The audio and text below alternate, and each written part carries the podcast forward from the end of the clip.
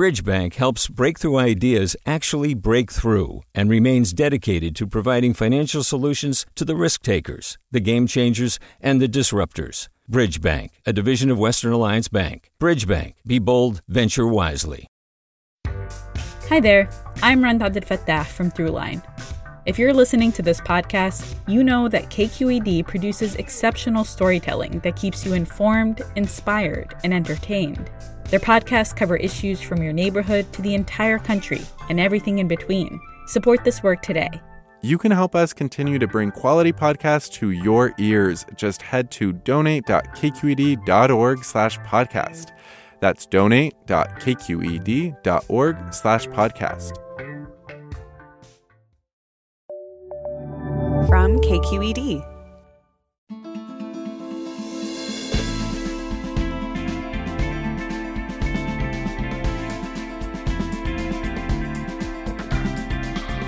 From KQED in San Francisco, I'm Alexis Madrigal.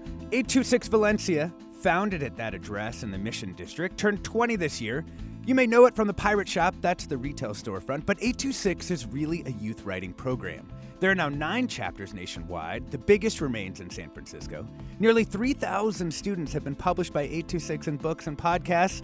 We'll hear some works by those authors and talk with the founders and current team about the importance of celebrating youth voices. Here's a bit from Future Life, a poem by Sanchez Elementary's David Hiron. In my future life, I will live in the White House. I'd like to skydive and go to McDonald's. I'll make a game called Do Nothing for 10 Minutes and I will be a black belt. There are no taxes. Please remember me. We will, David. Stay tuned for more. Welcome to Forum. I'm Alexis Madrigal. This morning, we're talking about 826 Valencia, the storied youth writing center in the Mission, which was founded 20 years ago in a different era, a different country, a different San Francisco. We're joined by the founders and current staff, but first, we have to start with a young author. So, to kick us off, here's one the author recorded. I'm going to let Anya tell you more. I Am More by Anya with 826 Valencia. I am more than what you might think I am. I am breaking barriers that maybe even I thought would be hard or nearly impossible. I am like a dancing river, waiting patiently to whoosh down the waterfall, like a racing horse on a racetrack. I am a picture book with hundreds of wonderful moments that I'm able to share with my loved ones. I am the stars that everyone can see. Everyone sees me the same, yet so differently, but everyone sees me equally. I am the cold wind that brings you closer to the people around you. I am the breeze that makes you grin. I am more than just a phone addicted 11 year old. I have opinions, I have ideas. I can make a difference. I will be the difference, as will my peers. That was the poem I Am More by Anya, presented by 826 Valencia. And joining us, we'd like to welcome some of the key 826 figures, joined by Dave Eggers, co founder of 826 Valencia, also the author of many books, including The Circle and a heartbreaking work of staggering genius. Welcome, Dave. Uh, thanks. Good, good to be here. Also joined by Nínive Calegari, a co-founder of 826 Valencia. Welcome. Good morning. Thanks for having us. And Bita Nazarian, executive director, current executive director of 826 Valencia. Welcome, Bita. Hi, good morning. We wanted to start with that poem just because it feels like this really is what 826 is about, right? Just seeing more in these young humans than the things that people may say about them. Uh, Bita, you're the current executive director. Tell us a little bit more about where 826 is today. Yeah, I think Anya made a great case for our work, which is basically our young people have things to say about the world around them. And when you think more broadly about um, whose writing gets published, who writes our laws or journalism, a lot of times it does not reflect the voices of everybody in our community, including young people, including people of color. So when we can elevate those student voices to the world, we believe we're really like improving our democracy, um, creating a new narrative for the nation. Mm. And what's the sort of current work of 826? Like you've got What are the like sort of main lines, the main kind of programs now? Yeah, 826 Valencia um, is most thought of as the Pirate Supply Store in the Mission, which is our first um, location. We've grown to build a center in the Tenderloin neighborhood in Mission Bay, and we serve about 12 schools.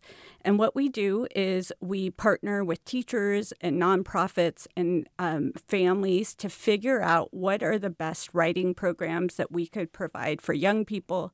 We enlist volunteers to work side by side with the students. Um, on their writing, and then we publish the people in things like the podcast you just heard and beautiful books and help elevate student voices for the broader public. We serve about 5,000 students a year, enlist about 800 volunteers, um, and have a budget of about $6 million.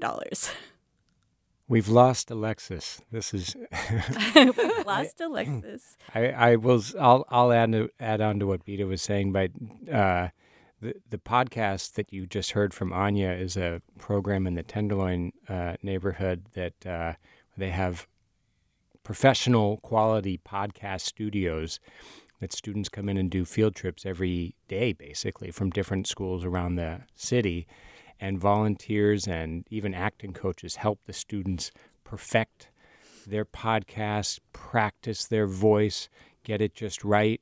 And as a uh, volunteer in this program, I've seen the students walk in with their sixth grade class kind of casual and goofing around, getting settled and stuff, and then getting to know the tutors next to them and the program and sort of practicing a little yeah. bit what they're going to write and, and record. And then they go in this studio and they come out completely changed, like in a daze, like they're, they've heard themselves They've perfected their voice. They've gotten it just right. They've said exactly what they wanted to say.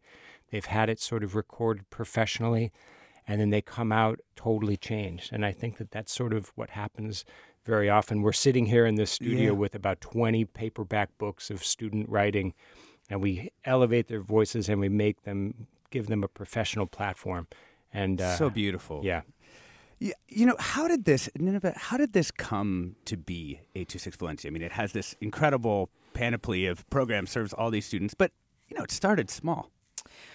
I love to say that Dave knew that there was a creative class that could be put to work, and I was in the classroom and I knew teachers needed help.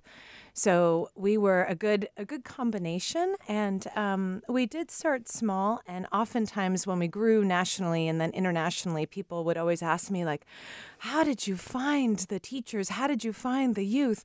Well, those teachers were our friends, and uh, we called them. That's how we found them, and we knew that um, one of the driving philosophies from the very beginning that Dave and I shared was a deep and fundamental respect for teachers as professionals. Mm. So we knew that if we asked teachers what are those projects that you've been dying to do, but you don't have the people power or the money? Um, what was, you know, what was the project that got left on the table? And we asked them what they wanted to do, and we were able to make their dreams come true. And one thing that I want to say about teachers in particular is when we brought teams of volunteers, when we published books, we created events, we did a lot of joyful, joyful interaction in order to elevate their um, their students' writing. And in doing so, we had teachers say that they were able to stay in the profession longer um, because they also felt so supported. So mm. we um, it was very it was it was an honor always. Yeah. You know, do you think Dave, 826 could only have been founded in the San Francisco of 2002, not just a, a, youth writing program, but the particular kind of free spirit and the particular kind of creative community that existed in the city at that time? Um, no. I think that the need is always there. It's been there uh, from the beginning of uh, the, this city, the beginning of any city, uh, any school system needs – more humans, more volunteers, more caring adults to sort of support the work being done in the classroom. And so that's why it's sort of uh, it keeps getting replicated. There's a center in out 90 miles outside of Melbourne, apparently about a few months ago in Toowoomba, Australia, that just opened this fall, um, based on the 826 Valencia model. And um, you know, it's very easily uh, copied and sort of adapted to any neighborhood, any community, any city, anywhere, where it's basically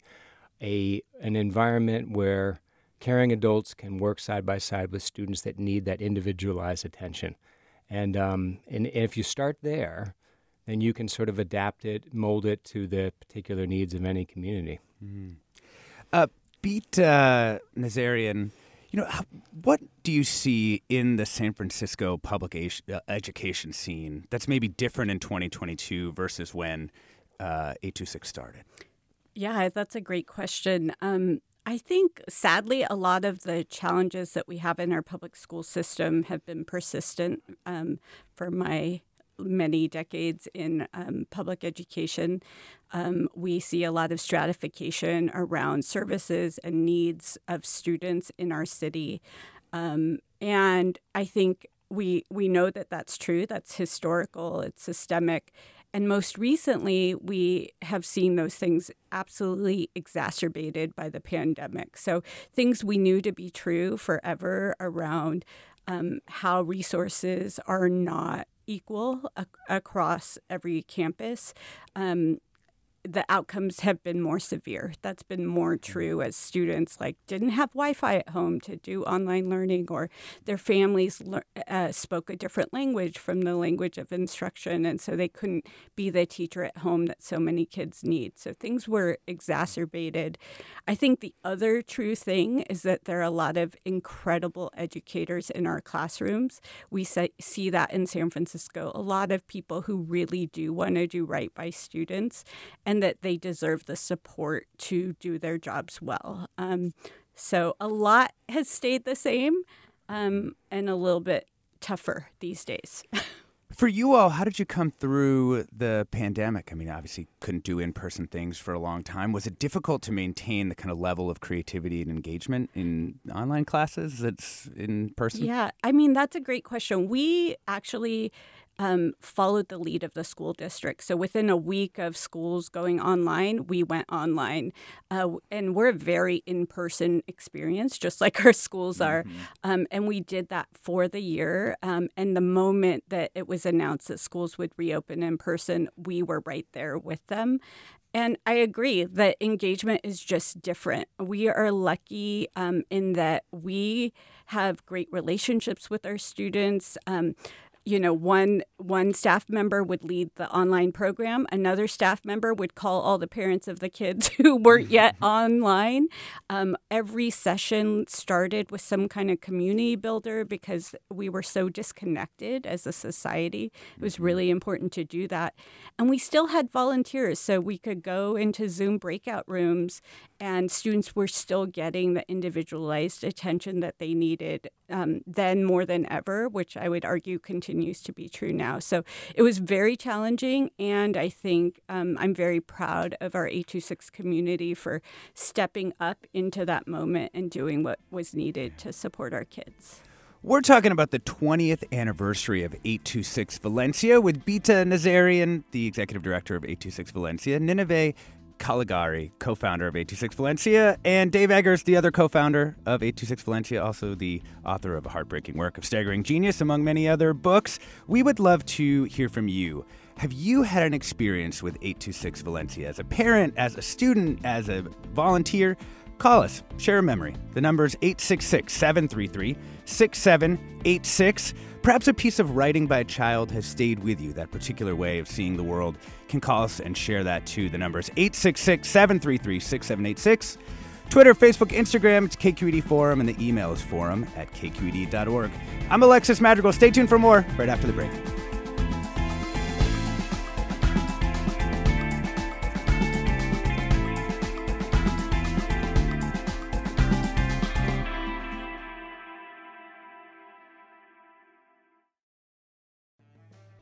Support for Forum comes from San Francisco Opera. Set 10 years after a school shooting, the critically acclaimed opera Innocence takes us into a complex emotional journey where our understanding of innocence and guilt is constantly upended. Kaija Saariaho's ethereal score collapses the past into the present as a community of survivors grapple with how to move forward. Don't miss the highly anticipated American premiere of Innocence, June 1st through 21st. Learn more at sfopera.com. We've all got those parts of our house where the internet just won't go. Well, if you had wall to wall Wi Fi from Xfinity, you could worry less about dead spots.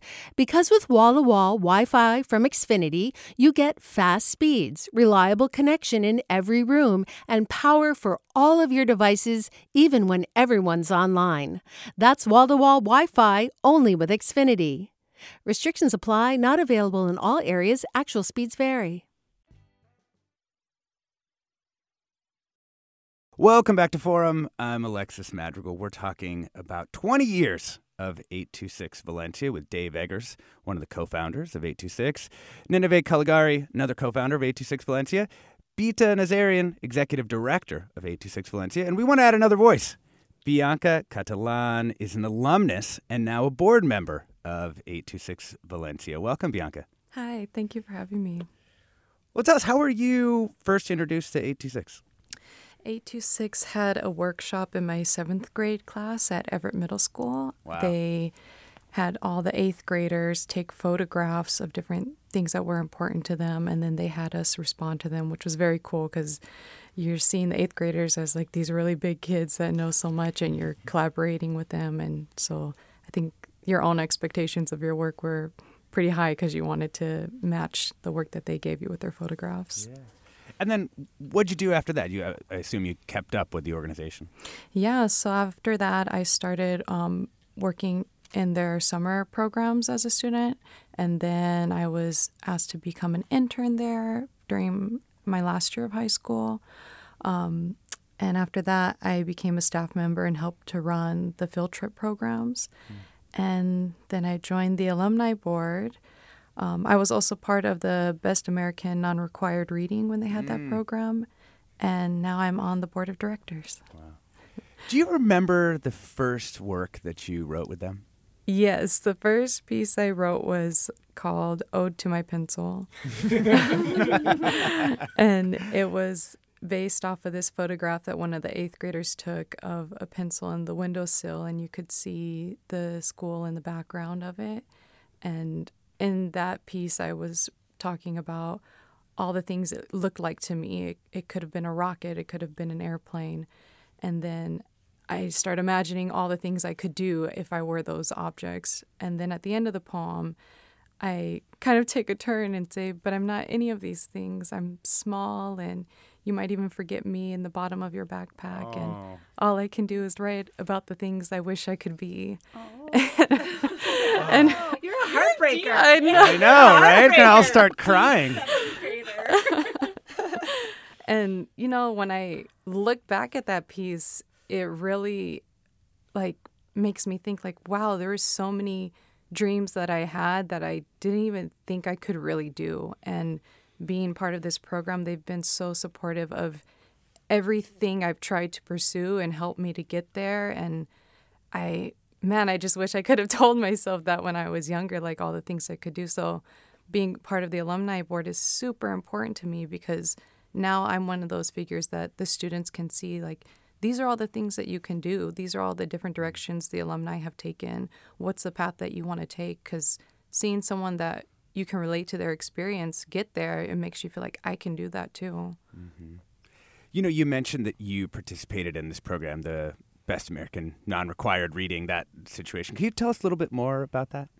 Yeah, so that was a program that I did with Dave, which was really special to get to know him more deeply with the group of high schoolers. I was a senior in high school, and we would read through a bunch of catalogs and we would choose writings that we thought had potential to be in our anthology. And we would argue over different pieces over why we think something could fit or why something wouldn't. Um, and I just remember there was one day I was talking about a piece that a lot of people in the room didn't really relate to, but it really spoke to me. And the way I talked about it and described it, Dave just gave me this look like, wow, like that was amazing. How, how are you even thinking of something like that? and that was really validating for me to feel like, you know, not everyone in this room can see what I see, but Dave saw what I saw. And that just, yeah, that gave me a feeling of my opinion really matters, even if it's not the same as everyone mm. else. Dave, do you remember those moments working on that project? I do. It, we ran that class for 11 years, and Bianca was one of the first students in it. And um, and you know, most of the students in that class uh, I'm still in touch with, and I see them now. They're in their 30s, and it's uh, incredible. But it was this, you know, it was but kids from all over the city, one or two students from any given school, and we'd meet at 826 Valencia and later in the basement of the McSweeney's offices, and we would discuss like contemporary literature, like published that week or that month in literary magazines from all over. And it was an amazing clash of ideas. And I came out of it every week like electrified. Like I learned so much from them. I couldn't sleep afterward because I was so excited by all the ideas that I'd heard and the opinions and had my own sort of uh, expectations upended and I'd been enlightened. And so that's the joy of teaching, I think, and being around young people's discovery is like you learn so much too. So, um, and I think that, you know, it, it, I was just there as a facilitator, really, and just to kind of listen. And so that book is still being published. So if you look, look out for it, it's out there and it's still being edited by San Francisco high school students. You know what's amazing uh, about Bianca's story? You know, we had Javier Zamora on the show recently, uh, you know, author of Solito, which is now, you know, New York Times bestseller and all this stuff. And he had such a similar story about you. it's well, I saw Javier. We did an event together up at the Point Reyes bookstore, which is run by an 826 Valencia former staffer, Molly Parent. Yeah. And um, um, yeah, Javier, I, we met at Everett Middle School when we were creating the uh, the writers' room, and Javier was an intern uh, he was in high school, but he chose to do a semester, sort of a learning semester with us, working at 826 Valencia. And I remember him vividly because he just had an inner glow. He's one of those really brilliant young guys that just sort of stands out right away. And he was taking himself very seriously as a writer even then. And then we would keep in touch over the years. And, um, you know, he's been um, really nice to sort of mention 826 Valencia uh, here and there because uh, there are those, you know, we, we're working with students that are trying to stay at grade level and, and trying to get their homework done and be prepared for the next day. And so students that just need that extra few hours of help every so often.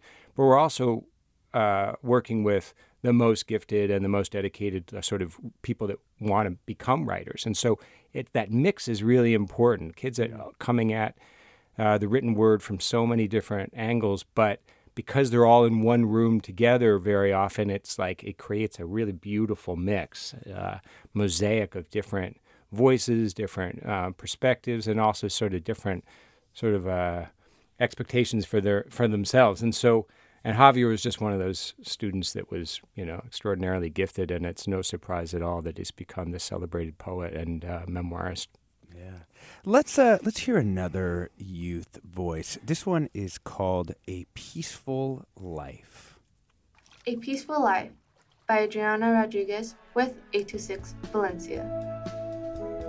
I believe that us humans have a happy spot, just like dogs and cats. My roof is my happy spot. It makes me calm and think about life while feeling the breeze of the wind and birds chirping. I believe that friends bring happiness and teach you a lot of things. School only teaches you things for your future job, but friends tell you their experiences about their life and help you through rough times while still having a smile on their face that will make you smile. That is what makes a friendship real. I believe in equality. There is people with up to 7 cars, but they don't notice the people suffering and hungry with no roofs because they are invisible. I believe that the world will one day destroy us because we are destroying it ourselves by polluting it and killing the turtles. I believe a peaceful world where everyone gets along and there is no fights, and live the most out of your life until you die and never come back alive. That was the poem A Peaceful Life by Adriana Rodriguez, uh, published with 826 Valencia on their podcast.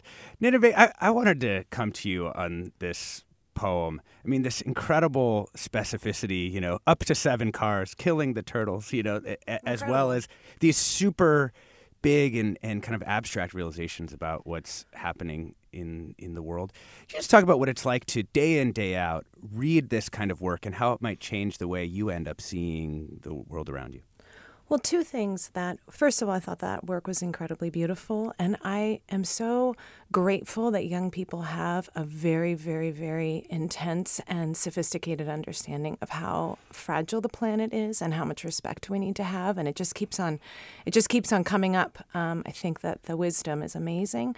The other thing that I was thinking about in terms of her writing is just 826 giving young people the opportunity to be the experts. Um, and I think that that is that is uh, I don't even have words uh, of how valuable that is. That you know, when we start projects with young people, there is often a reluctance. And when we end projects, that transformation that Dave talked about with the podcast, that also happens with the books, with a piece of writing, with an interaction with an adult. There's this transformation. The reluctance is diminished and the voice is um, empowered. And I think that we know how essential that is. And I used to always say, Al, you know, wasn't thinking that every single young person was going to grow up and be a novelist, but I certainly wanted them to feel the power to make their own decisions with their own careers. And we know that communicating effectively is essential. So I was touched by both of the pieces that you selected. And of course, there are only two of thousands of voices, but I think young people as experts uh, of their own stories and giving them platforms is just is so exciting. I actually cried uh, with the first poem that you chose, where the young woman said, "I am the stars." Um, having young people feel um, heard and uh, the dignity that she had in saying that is uh, really touching to me. Mm-hmm. Also, shout out to our producer Caroline, who I think Yay. delighted in going through, you. you. know, hundreds. Great hundreds choices. Great Amazing. choices. Totally. Beautiful. Um, have you all, our listeners, had an experience with 826 Valencia? We're going to go to the phones in just a second, talk to some volunteers, but call us. Share a memory. maybe your kids went there, you went there, you volunteered there. Also, what was the moment when you first saw yourself as a writer in the way that a lot of these young adults are young kids are? You can give us a call. The number is 866 733 6786. That's 866 733 6786. Twitter, Facebook, Instagram, we're KQED Forum, and the email is forum at kqed.org.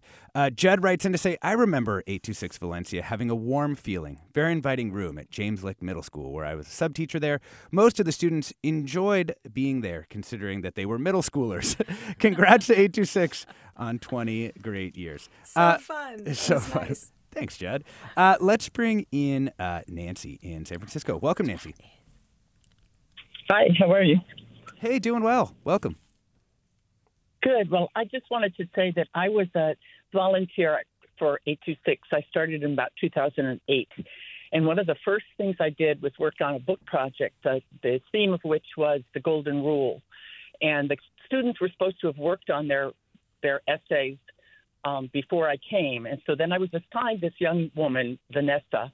And so I said, Well, Vanessa, let me see what you have. And it was three sentences I love my country. It is beautiful. I cannot go there. Uh, and she said, "That's that's my essay." She said. I said, "Okay, Vanessa. Well, let's see if we can if we can flesh some of that out." I said, "What do you love about your country?" And she told me about these wonderful people that would greet her, and everybody knew each other in the village where she lived, and she felt very very safe with those people. And I said, well, let's write it down. Let's write it down.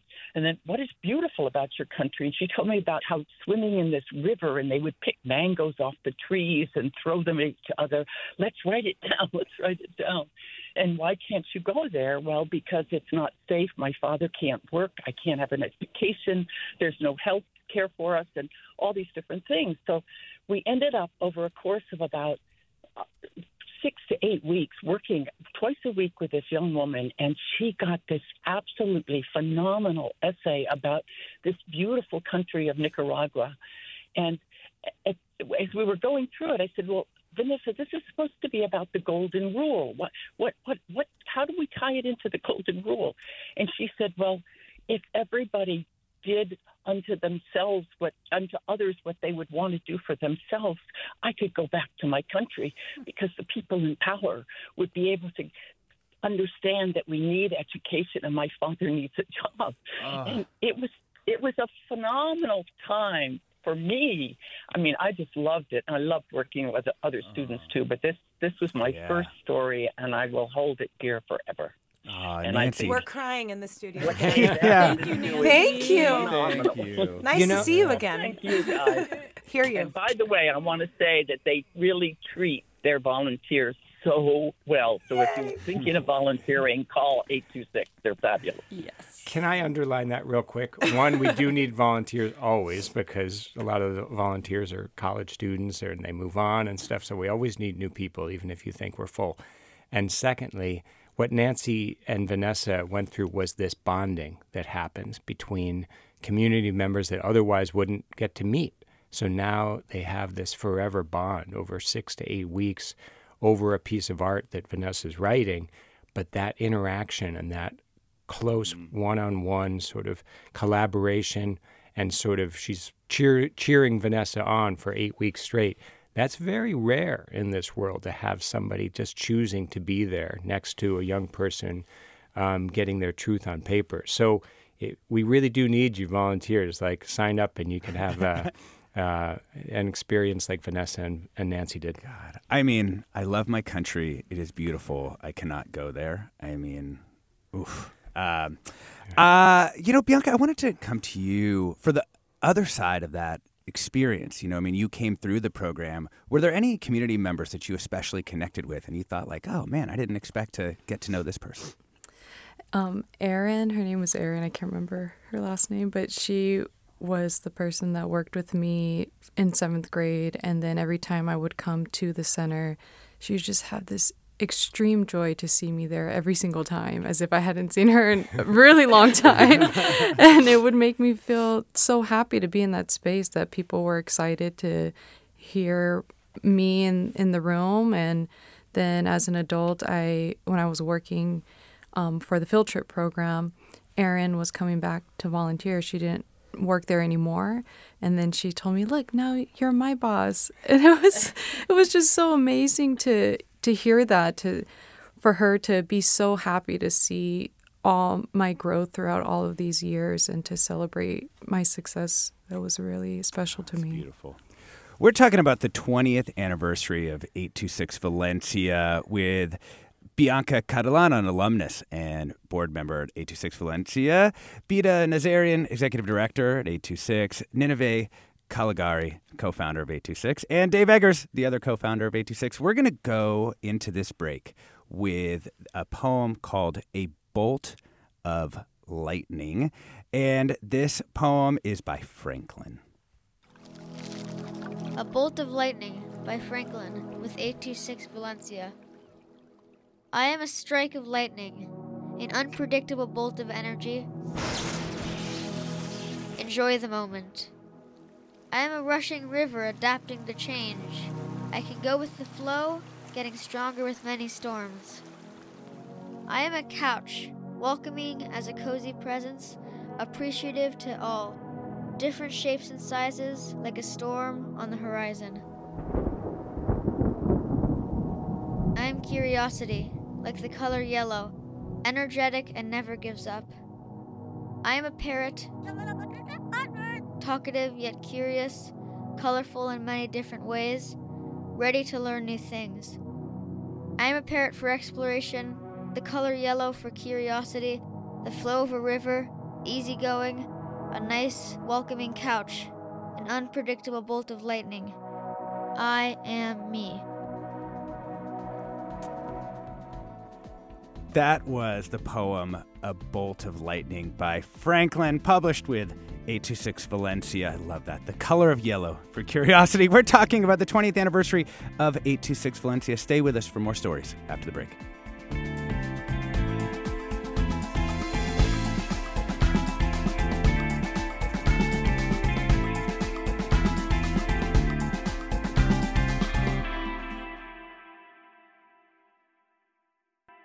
Support for Forum comes from San Francisco Opera. Set 10 years after a school shooting, the critically acclaimed opera Innocence takes us into a complex emotional journey where our understanding of innocence and guilt is constantly upended.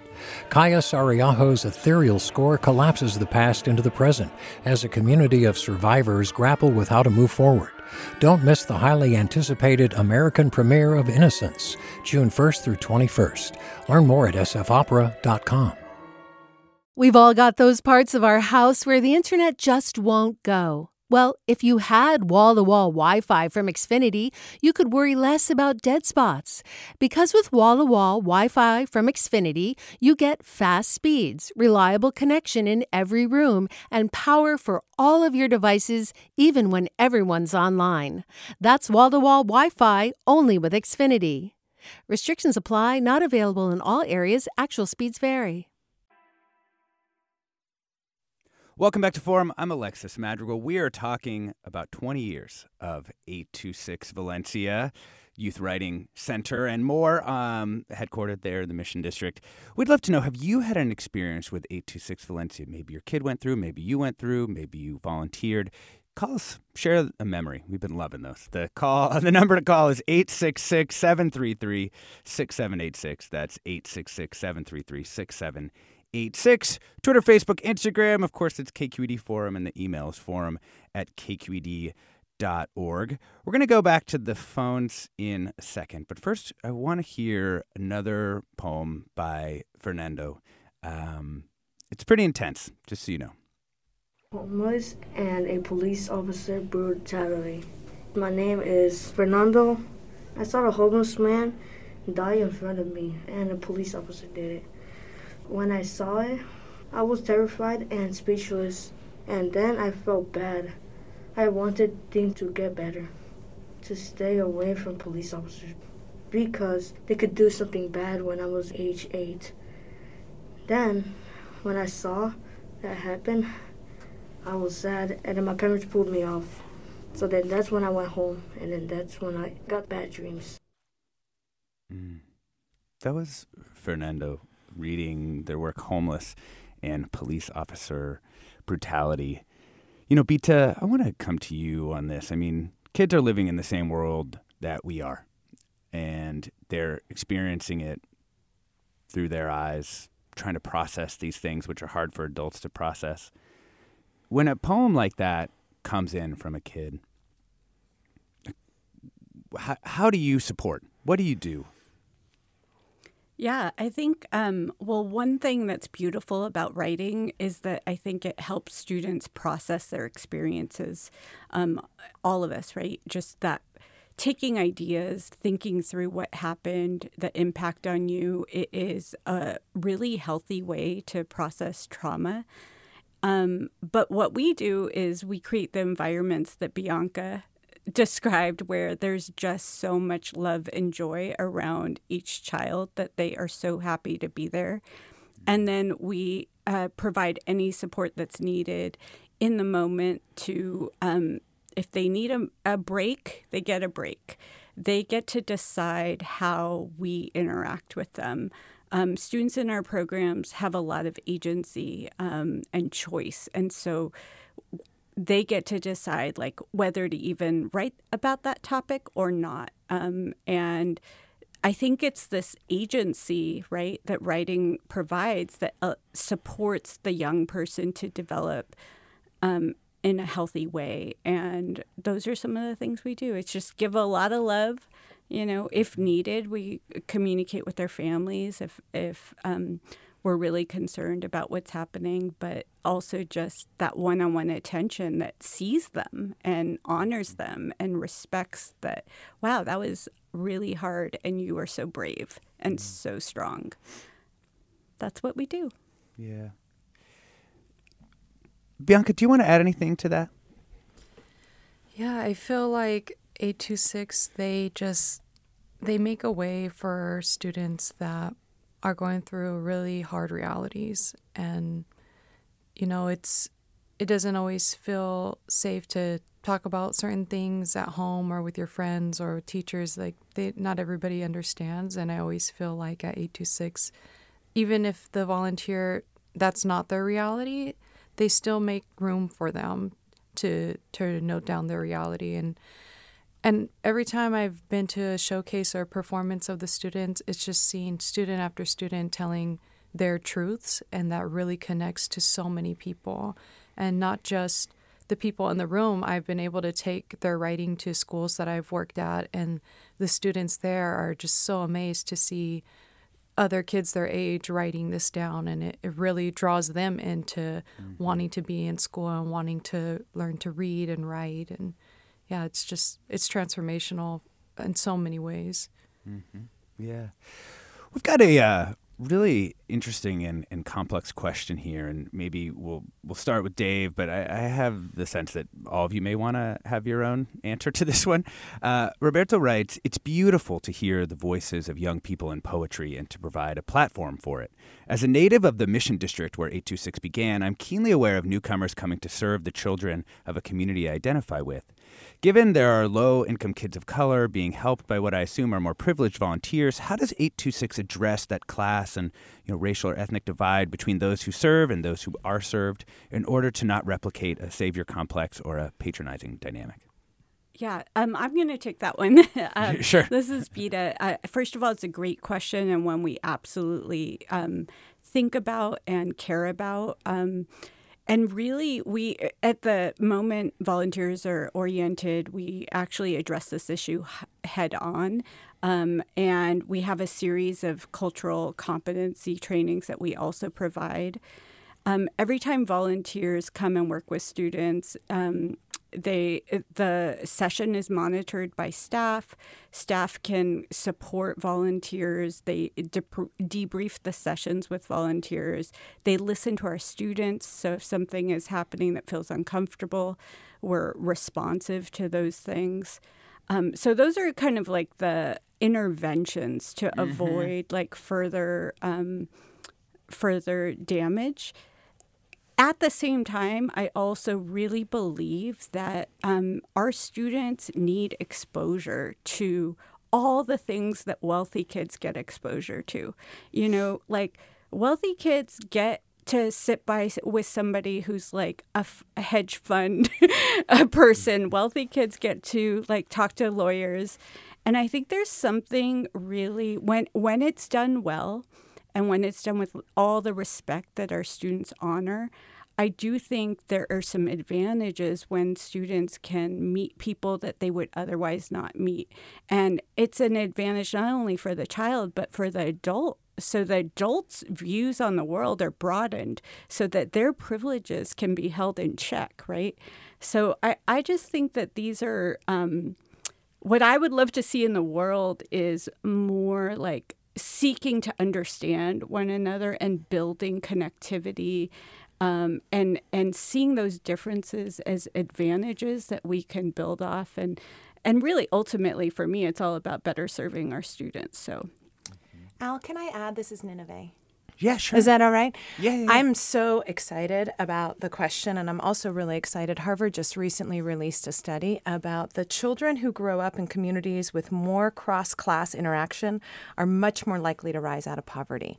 And so I think Dave and I intuitively knew this that, you know, teachers wanted help, Everybody deserves undivided attention. We could create a safe way for those conversations to happen, like we just heard about Vanessa and Nancy's interaction and Bianca and Erin's interaction, that those relationships were beautiful. We knew it intuitively, but I'm so excited because the study just documented literally that those conversations and that access and that the cross class fluency is actually part of the toolkit that empowers young people to access better jobs, more money, more stability, um, and more control over their future. So I, I appreciate the question, um, but I think it would be cool to also think about um, how that interactivity is empowering.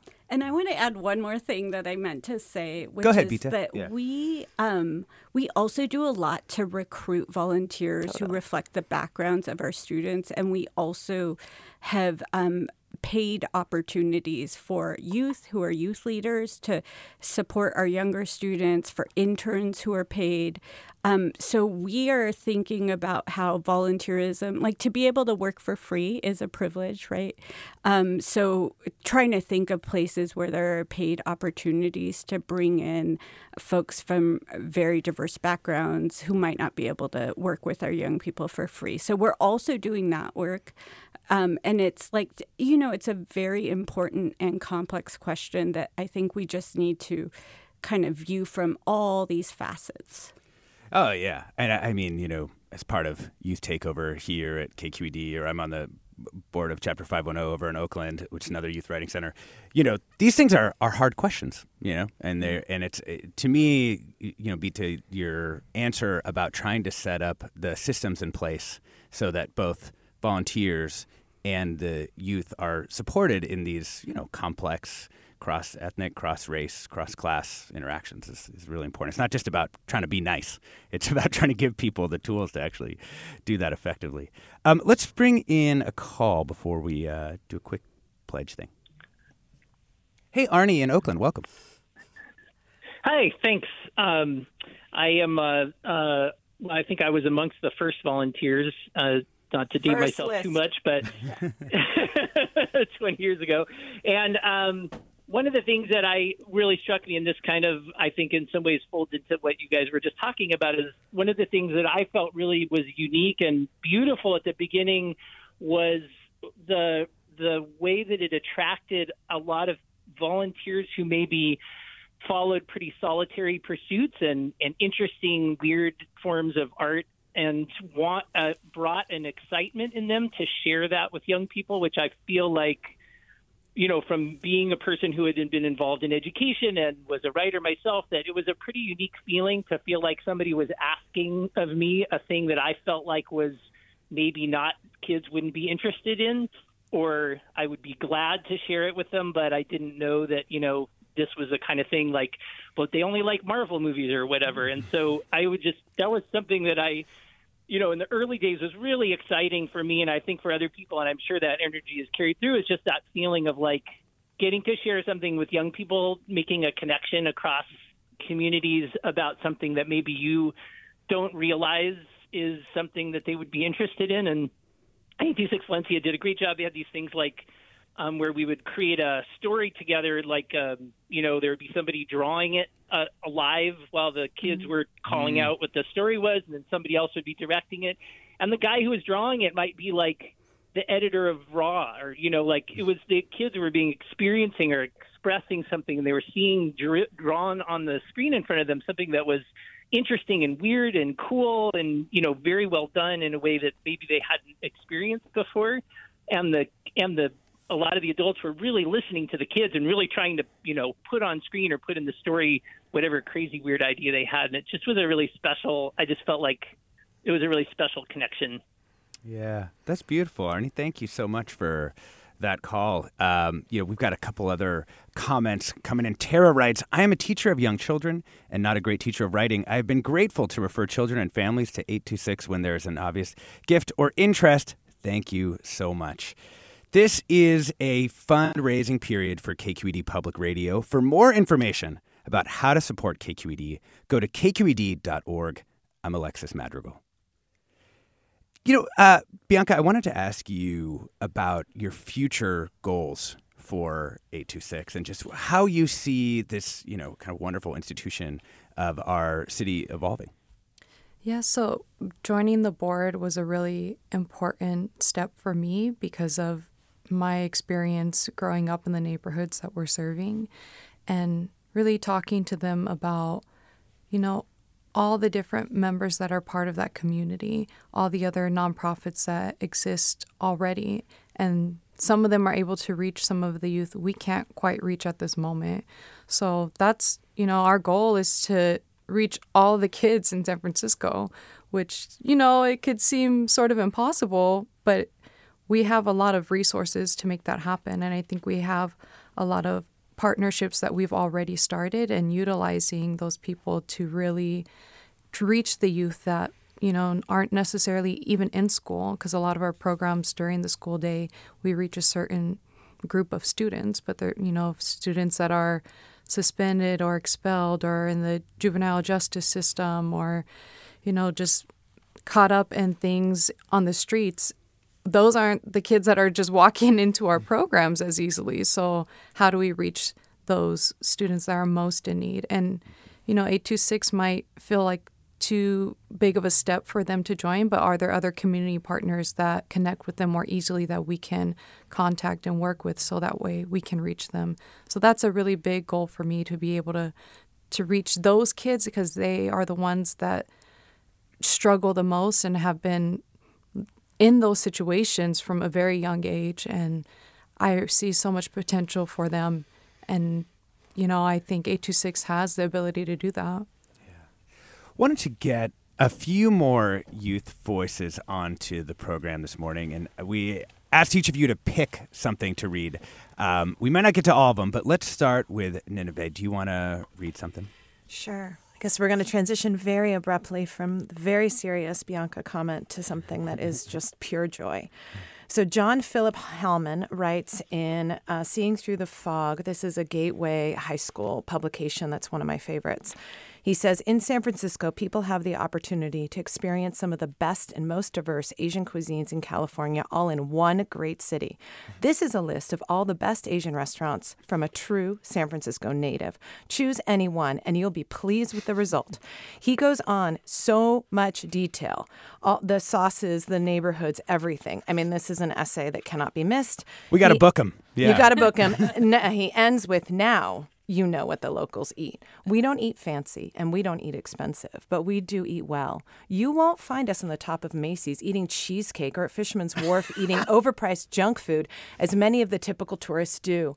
We know what tastes good here. We know how to eat here, all while all while saving our pocket money for tomorrow's meal. Oh my God. At the top of Macy's eating cheesecake. Uh, the horror. the horror. This whole Uh, book is a reflection of youth as expert of our city, and I and I just and I love it. Yeah, that's so good. Um, you know, Bianca, maybe you can just talk about uh, something on the podcast that really affected you.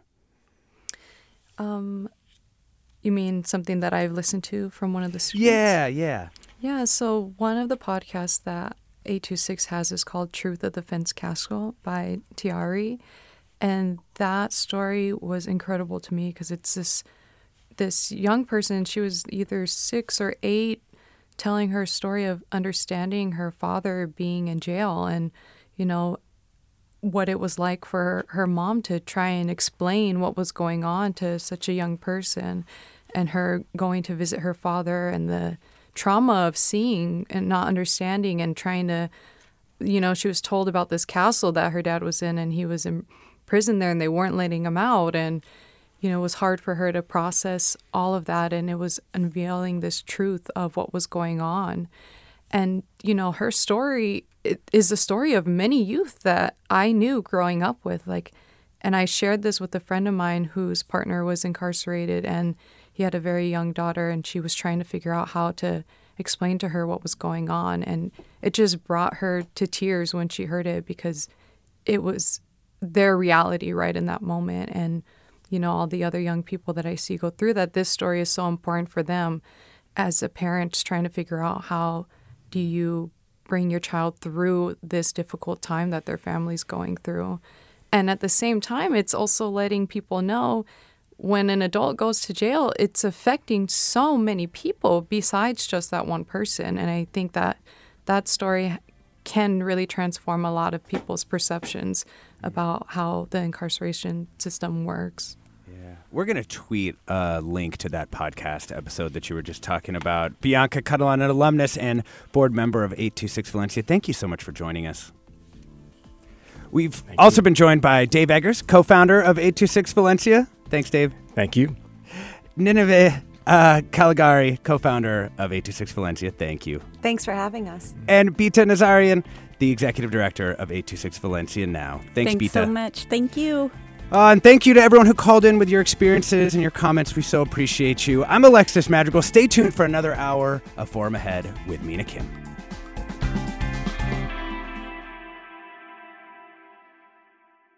Funds for the production of Forum are provided by the members of KQED Public Radio, the Germanacos Foundation, the Generosity Foundation, the Heising Simons Foundation, and the Bernard Osher Foundation, supporting higher education and the arts. Support for Forum comes from San Francisco Opera. Set 10 years after a school shooting, the critically acclaimed opera Innocence takes us into a complex emotional journey where our understanding of innocence and guilt is constantly upended. Kaija Saariaho's ethereal score collapses the past into the present as a community of survivors grapple with how to move forward. Don't miss the highly anticipated American premiere of Innocence, June 1st through 21st. Learn more at sfopera.com.